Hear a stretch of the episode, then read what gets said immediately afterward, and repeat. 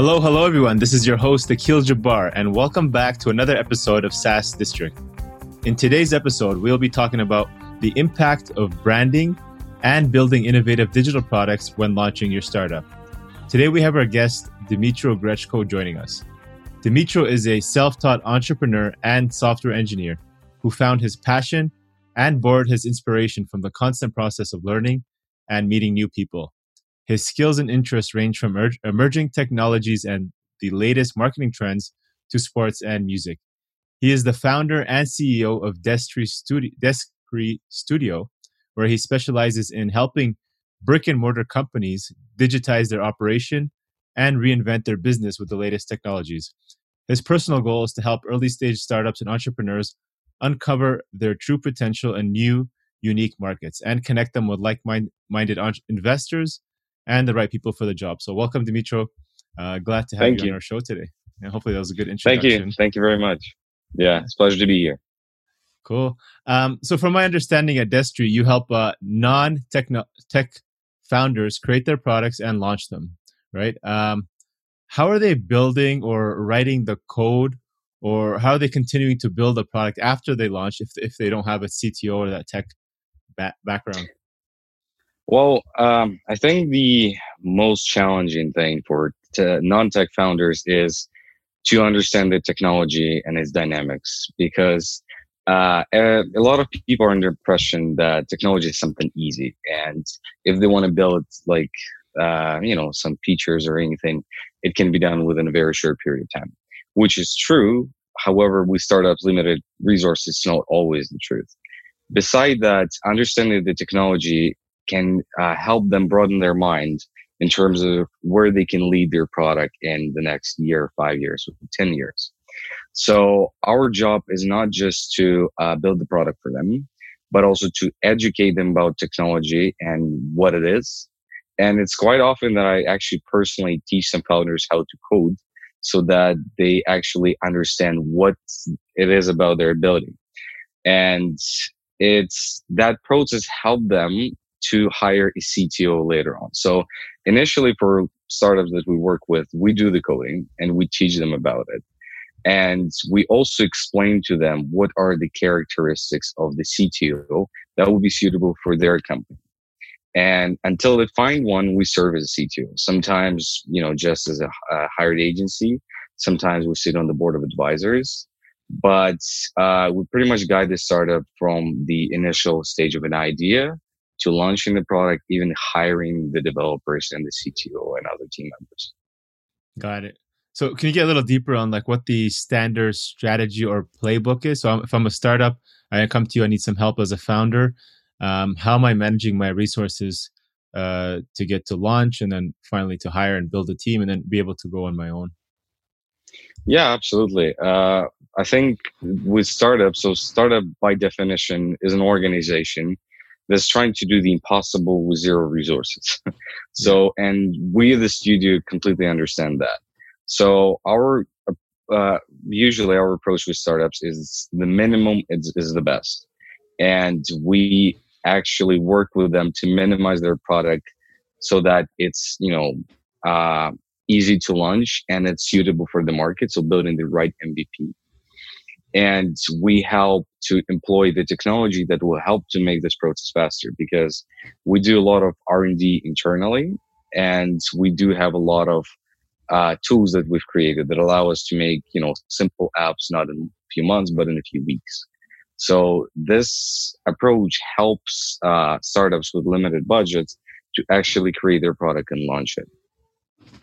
Now and, other sorry continue yeah and usually like startups come to us with various resources. Some people uh, have you know something they've accumulated from their family. Some people sold their houses to build a startup. So wow. this is yes we've, we've been in various situation and depending on the product and the budget available we go completely different roads. So are they coming to you with the idea and say hey like i just sold my house. Here's some cash. Build this product for me or are they coming to you and say hey i want to start a startup um, and then how do you assess like are you involved in uh, assessing the market viability with the solution the saas solution that you're helping them build um, or are you just there until they find product market fit? How involved are you in that that side of it? Actually, uh, we are involved as much as the founders allow us to be involved. And most of the time, I would say that we refuse to work with probably 80% of the startups that come to us. Because, uh, well, first of all, like I'm personally a believer that there is no concept of a great idea. Every reasonable idea is great. But at the same time, it's all about how involved the founder is in the process. And because success depends on this implementation. If we look like Airbnb seemed like a crazy idea a few years ago, nobody want to invest. Uh, and we look at it now. Uh, 3D printers seemed like an amazing idea. And everybody was saying that, well, in a few years, everybody will have one. But right. turns out it's not really the case.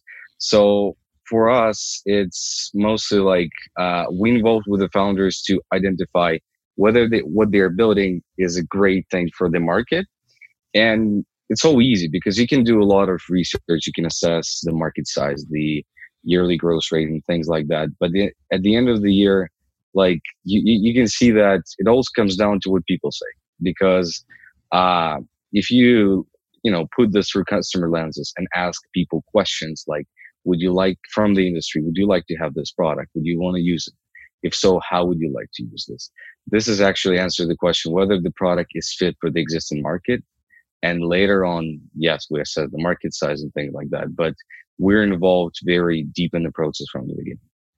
So you guys are actually going out and doing the research or helping them do that, um, speaking exactly. to potential clients and seeing if there's actual interest we do we do the research we help them even create the scripts we help them create their pitch decks uh, their public speaking so it's mm-hmm. mostly it comes down to everything that we see they might need at this stage mm-hmm. because throughout the years uh, through our own mistakes we've accumulated a lot of knowledge and mm-hmm. this is some something that we want you know our startups to have and quite often we just you know even if we see that we're not the right fit for the startup let's say they don't have enough budget to work with us what we're going to do anyway we're going to make few uh, sessions with them. We're going to explain to them as much as we can about what they should do from our perspective.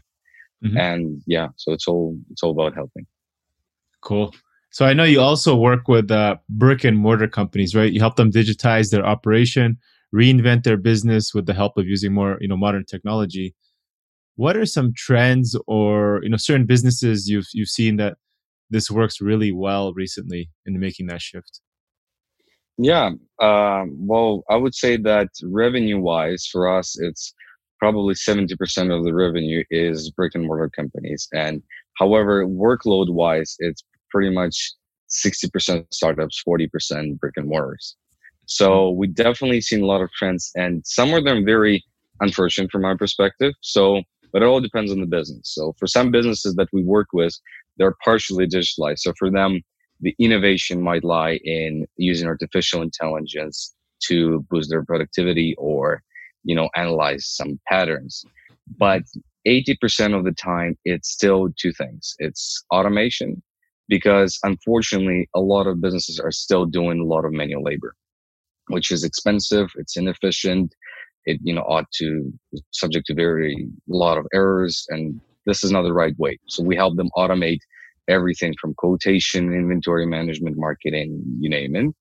And uh, beside that it's also client communication because a lot of businesses still communicate with their clients in an old way and we help them find out creative ways of doing this. So let it be a mobile app let it be a chat bot uh, you know an app for google home or anything like that. We've even seen one of our brick and mortar clients turning into SaaS startups and mm-hmm. selling their products, physical products, uh, as a service through uh, digital tools. So there is definitely a, a trend towards new way of communicating with the existing client base. Can you give some examples of some companies? You don't have to say the name, but you know what what kind of stores are this? For example, that one that was brick and mortar moved to uh, SaaS company? Like, what, what, what yeah. give me an example. What was it? Uh, this is a Canadian based company. It's an accounting firm and okay. they traditionally work with, uh, you know, very brick and mortar organizations. So mostly was medical dentists. They work with the construction companies as well. And they, uh, due to the COVID, they've seen that this is the way they operate, this is not really the right way. So what they've done, they divided their services into multiple packages and we help them create a platform where they can manage the financials of their uh, clients. The client can see the financial, they can see and access all their documents uh, at any time, and they would communicate with them through this platform. And now we're like, uh, we're about to launch this product, but we already see some good, really good feedback on that. So, cool. and with them, they didn't have any experience with, you know, using technology at that level before. So for them, it's a big shift, but it's, it's shift in a very good direction. Pretty cool. Um, I want to talk about branding a little bit uh, because I know that's a, a big uh, function of what you guys do at the beginning stage of the startup. How important is having the right brand and design from the beginning for startups at, at the early stage of development? Um, I would say there is a huge misconception uh, that a lot of startups and even large companies have about branding. So when it comes to branding, a lot of uh, people who, who inquire to us, they're like, "Well, uh, branding wise, can you make a logo for me?" Well, exactly. branding is not just a logo. It's mm. pretty much it's a unique way the company communicates with its customers, but it's not even customers. It's employees, it's investors, and other stakeholders. And the most importantly, it has to be understandable and memorable, because when people uh, you know see your brand, they have to understand immediately what it is about, and they have to remember that very much and it has to be reflected everywhere. It's not just the logo. It's not just the website. It's emails that you send to your customers. It's for startups. It's also their pitch deck, the words they choose when they talk to investors. So brand is all about communication. And for us, the most important thing to establish with either a startup or any company that we work with is okay, so what is that they want to communicate with their clients? Why it's unique?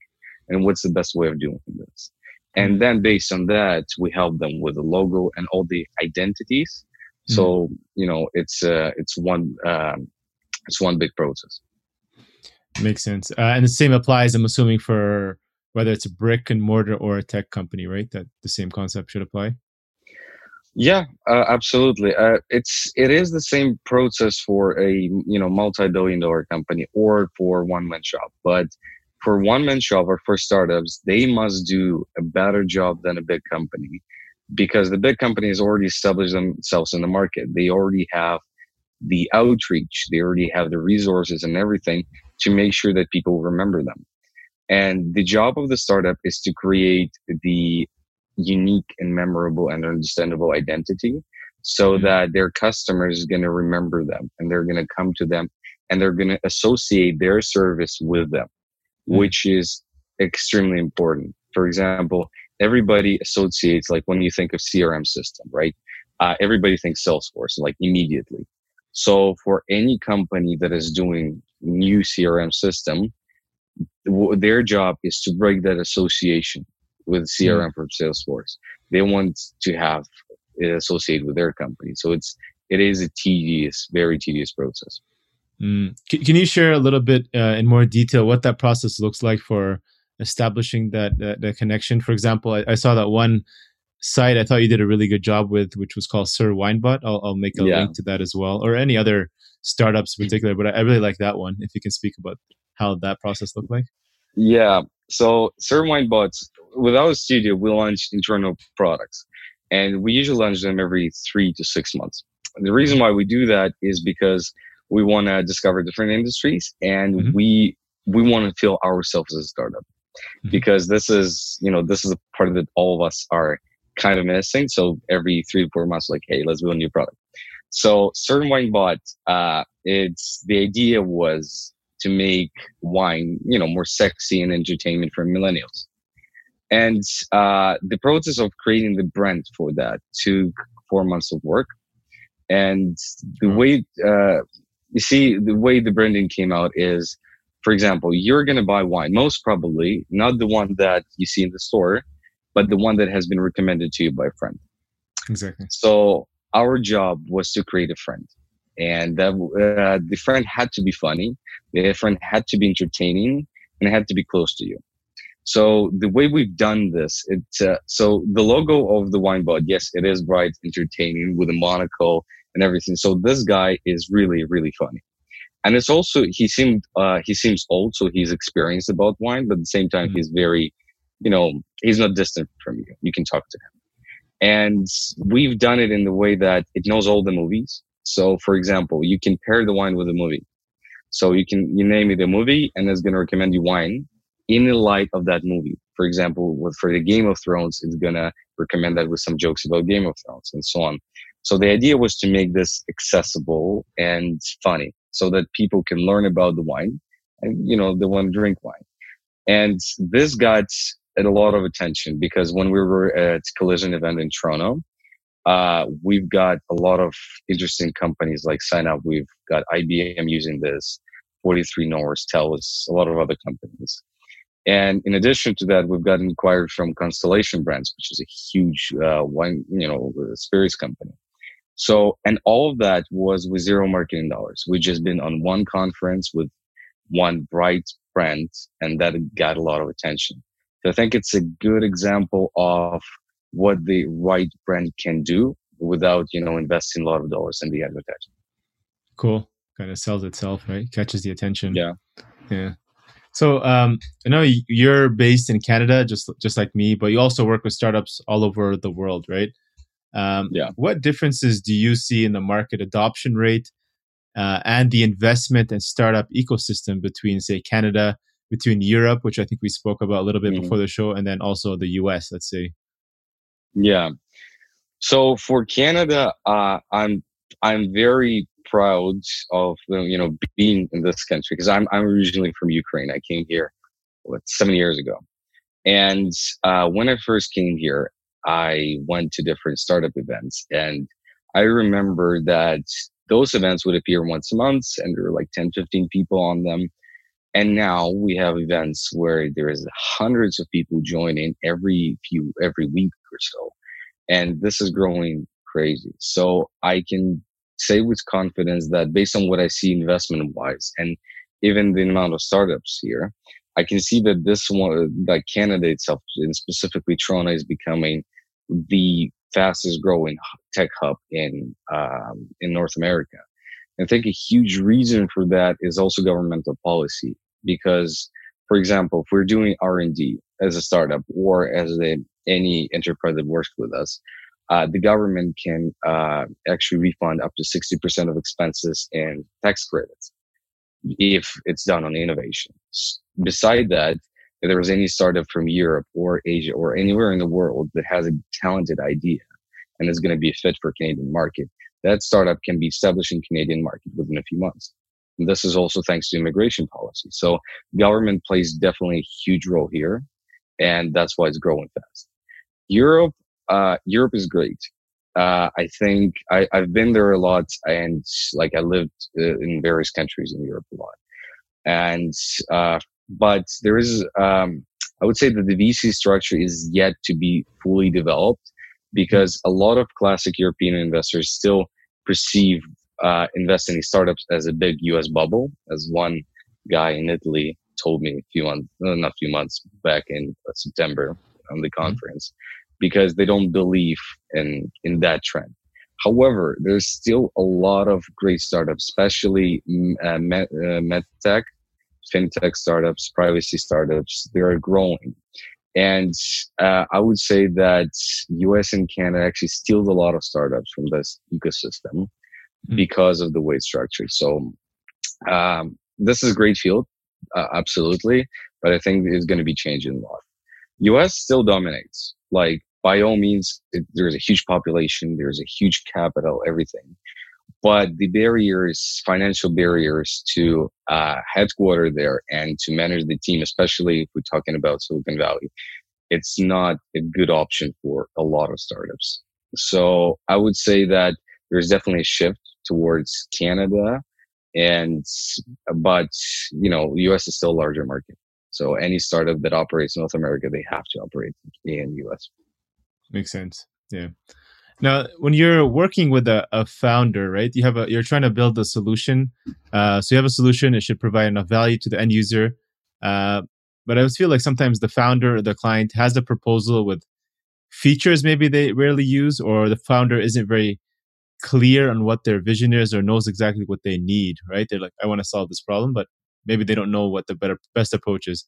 How do you guys agree and align to have the same vi- vision for you know, actual functional features versus you know non-functional features, uh, the pricing strategy, the real problem to that solution that it aims to solve, and you know make sure you still you know deliver the maximum value there. How do you, how do you keep that balance with with the the founder? Because you're not, you're not the entrepreneur, right? At the end of the day. Yeah, yeah, exactly. This is you see, this is the toughest problem that we have and that any startup has because founders by nature, and I remember myself, I was the victim of the same problem, is mm. they're very self-confident. It's not even self-confidence and confidence in their vision. So for them, it's there is a huge misconception that the more feature you have, the better you can attract your customers. And right. I, for example, when we were building our first SaaS platform, I was like, well, Asana has those features. Well, we must have more. That's the way we're going to attract customers, which is definitely not the case. And I think the best medicine for this is user feedback. And what we're doing with a lot of founders, we'll say, okay, so you have this amazing number of features that you cannot really explain in eight seconds. So you need at least 10 minutes to explain what your product is about. So how about we do this? We're going to take you to a conference. Uh, and we did it like we were going with founders to Lisbon uh, Web Summit, to Collision, to different places. And we're like, okay, how about you try to explain what your problem is about uh, and what solution you're building to the people and see what they say. So when we put it like that, and we've seen a lot of founders change right away because they see that the people don't understand their product. They, they don't know what it is about. And this is too much for them to absorb. Mm. And that's the, uh, the moment they step back a little bit and they're like, okay, now let's see. The other medicine is this is, for example, like we tell, they have this number feature and what, what we're doing, like, okay, so we're going to estimate you amount of hours that is need, needed to complete this and this and this feature. And we're going to show you what's going to cost for a team to you know make this within let's say three months or a year. And usually because there's a lot of feature that costs like hundreds of thousands of dollars. And right. that's the way they're like okay well that's maybe not what we want to do right now. And then what we do we create uh, a visual prototype of the whole product. And we put it as a vision in five years. And then we cut it half half half half half until it's an mvp and this is the MVP that we then test on the customers, like through mm-hmm. the interviews, you know, uh, show demos and so on. And when the customers say, well, I want that, I need that, that's the moment we say, yes, we're building that. But the problem here is quite often the founders come up with a great idea as they think, and then they try to find a problem for this. I think it's probably 90% of the cases which is really, really bad approach, really bad. So uh, that's why, like, we usually the first thing we ask any founder that come to us is like, what is the problem that you're solving? Why it is the problem, and who else experienced this problem? Mm-hmm. And based on that, we're we're gonna go out next. If you're getting any negative feedback or not the, as much positive feedback as you would have liked, but the founder is still adamant and moving forward do you still you know okay we'll do it just because you, you ask or, or you say look this is not going to work and you know kind of turn them away?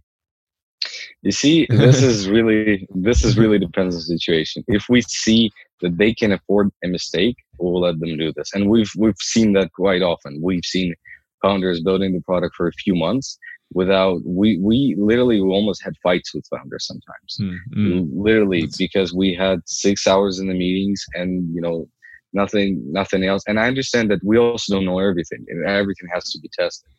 And what usually happens when the founder doesn't listen at all we themselves like we say okay so this is we write it down. This is what we think is going to happen and we want to show it to you. So you're you know the owner of the idea. You're the brand owner. So you make the decision. If you want to decide to move forward we as a team are going to support you so we're going to help you here. But this is what we believe was going to happen. And then a few months down the road, what usually happens is not even what we decided, you know, what we uh, described. It's mostly something in between. And then they see like, okay, it doesn't work. And if the founder is, I wouldn't say smart enough, I would say that he has enough um, confidence in himself and as the product, he's gonna switch it a little bit and move to the next direction. Mm. Because at the end of the day, this is what any startup is going to experience. We haven't exactly. seen a single startup that was launched and everything went smoothly like this. Usually, you have to do a few pivots and then you're going to grow. Right. So if they're a little bit open-minded, they'll they'll hopefully look to pivot. If not, I mean, you get you can advise them, give them your recommendation, but at the end of the day, they choose to yeah. move forward. Like you said, they want to make that mistake. That's that's on them. Um, what what for you is an ideal profile of entrepreneurs that you've seen succeed? Who you want to work with, and who are also say non-tech focused? What are say the minimum requirements that they need to have in, in your mind? Uh, for me, I believe that um, I would say that we mostly operate on red flags. What I mean by that is, for example, if we hear uh, people saying that, "Hey, I've got this great idea, and I was thinking of building that," At this moment, we say no because this is this is not a startup. This is a side hustle that people are going to be trying to do one year in the evening before the supper, and this is not something we want to who we're going to work with. So hmm. for us, uh, founders is they are super serious about their product. They have to be ready to learn because first time founders they need to absorb a lot of information and really really fast and mm. this information, financial, sales, marketing, operations, tech. So there's definitely a lot of things to learn. And they also are willing to risk everything. And we have the, I would say the brightest founders that we have are the founders who literally risk everything. And they, as, as I mentioned to you, some people would sell their homes, some people would sell like their land, and literally, their this is their last chance to succeed. There were mm-hmm. successful people before that. Those like and but still they would take that movie and you know pursue their dream. And in this case, this is also what inspires us to work with them and also what gives confidence to the investors because investors are going to look at that and they're going to say, well, this person really believes in this idea if, if he was to make that move. So for us, it's a lot of, you know, that kind of uh, requirements for founders. But mm-hmm. beside that, it's also about, at the end of the day, it's also about capital because uh, even with a lot of R&D that we have that helps us speed up the development, there is still uh, some budget required to make any startup. Sometimes mm-hmm. if it's, you know, very small uh, product, it can be done, you know, in, you know, 10, 20, 30,000. And it really depends.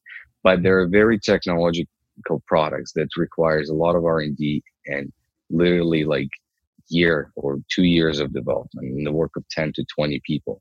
So this startups, this is definitely impossible to do within, you know, uh, with a budget of like $10,000. So this is yeah. really depends on the product as well. Makes sense. And do you, do you help them get, uh, you know, funding, whether it's initial angel connections or, or seed capital, or is that later stage after you found uh, product market fit usually? Uh, usually, we do not recommend the founders to try to raise capital before they have the MVP and before the product is proven.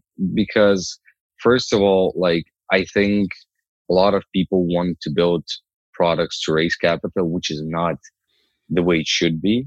Mm-hmm. And second of all, uh, when they're attracting investors to their company or any other like shareholders, mm-hmm. they are responsible for the product success in any way. And mm-hmm. ha- we don't believe that they need to attract capital before they're confident that they got that market fit. So we do connect them with the investors, some of them, but it's not initially. It's only when they got some certain level of traction and only then we introduce them to somebody. Got it. Makes sense.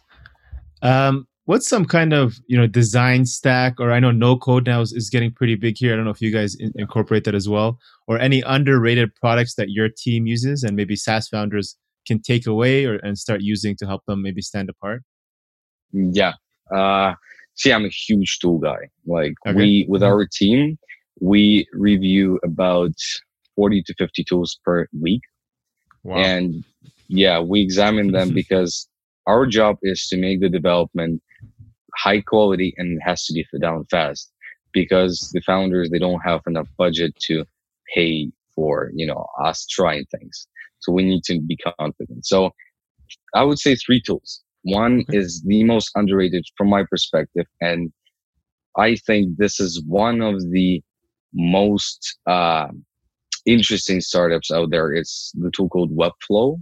yeah. So Webflow, yeah, it's a YC alumni, and uh, it's a website builder tool. But the way it works is you literally can create amazing designs in a matter of hours.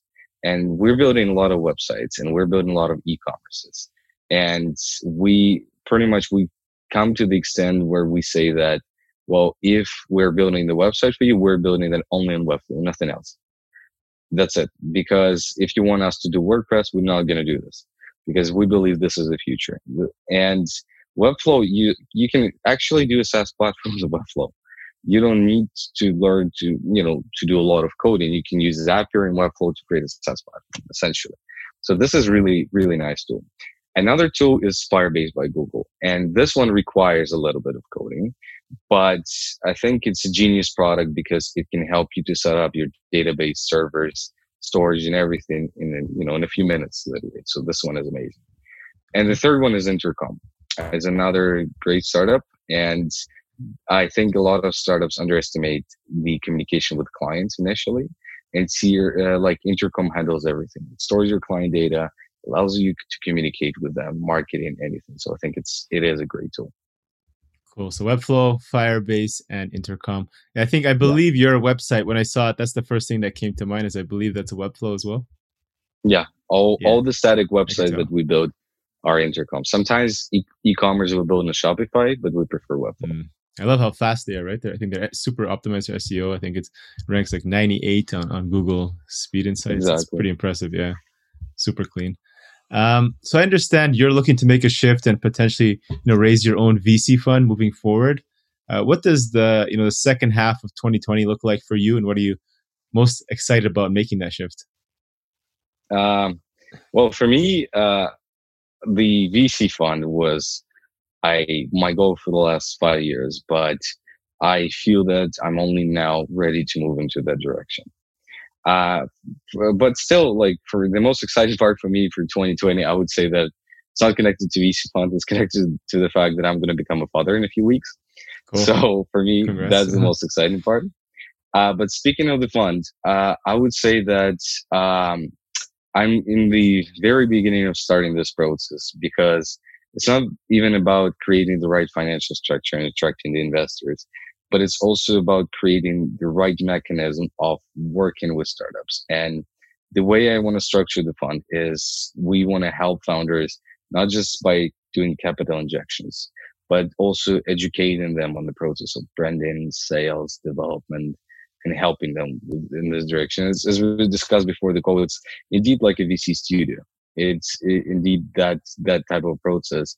But geographically, we want to be focused on Europe because there is a lot of undervalued startups and undervalued. I mean, both financially and uh, you know product adoption.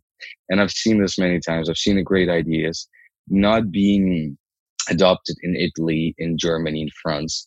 But I know that there would be a great fit here. So we are going to be searching for startups there and helping them, you know, adopt their products in the Canadian market and then in the US market.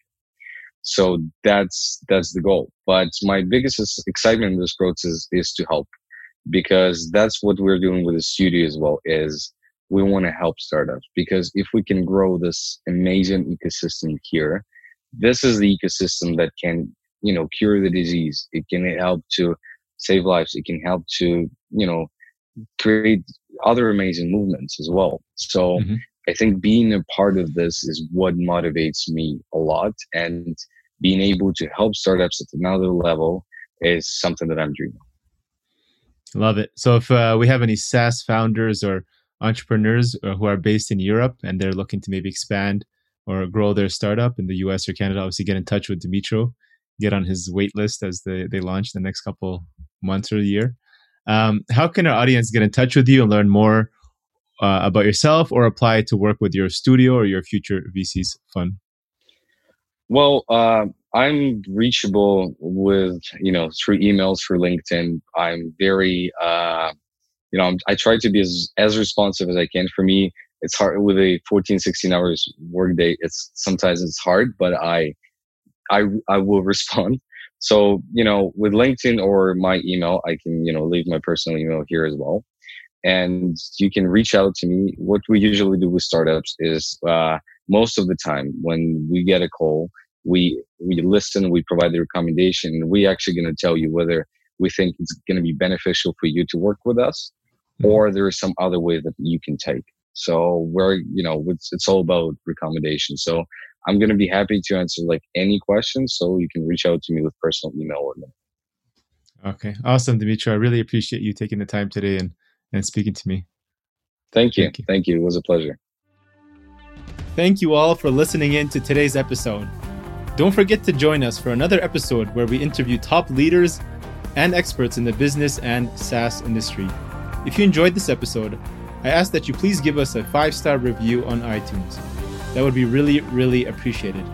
Otherwise, if you have any feedback, suggestions, or improvements for this podcast, please feel free to send it directly to me on our website at horizoncapital.com.